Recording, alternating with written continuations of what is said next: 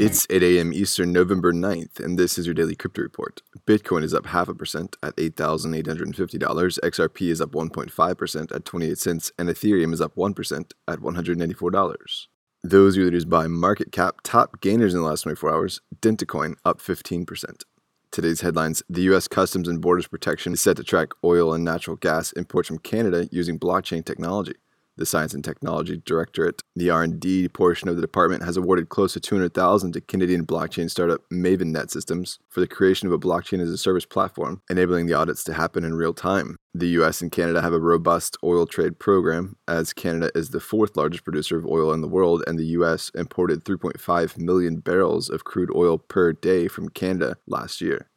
Well, Chinese police have arrested a former Bitmain employee, Yang Zuoxing, who was the CEO of its rival company, MicroBT, over disputes involving intellectual property rights. It's unclear where Yang is being held, if at all, but Bitmain has been involved in several legal battles, originally suing Yang when he left the company in 2016. Earlier this year, Bitmain sued another three former employees over non compete agreements and are currently going through a legal bout with Micree, the former CEO, who was suddenly dispensed of last week.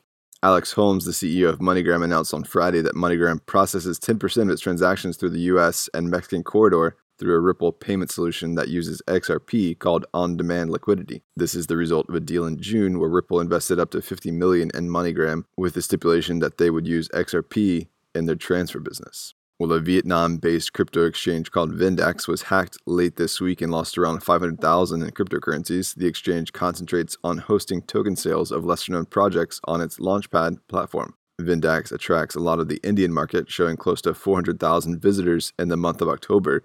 This hack is the seventh hack this year involving an exchange, with stolen amounts topping 1.3 billion. And finally, former narcotics trafficker Hugh Haney, who is associated with the Silk Road, has pled guilty in the Southern District of New York for laundering 19 million in Bitcoin in t- early 2018.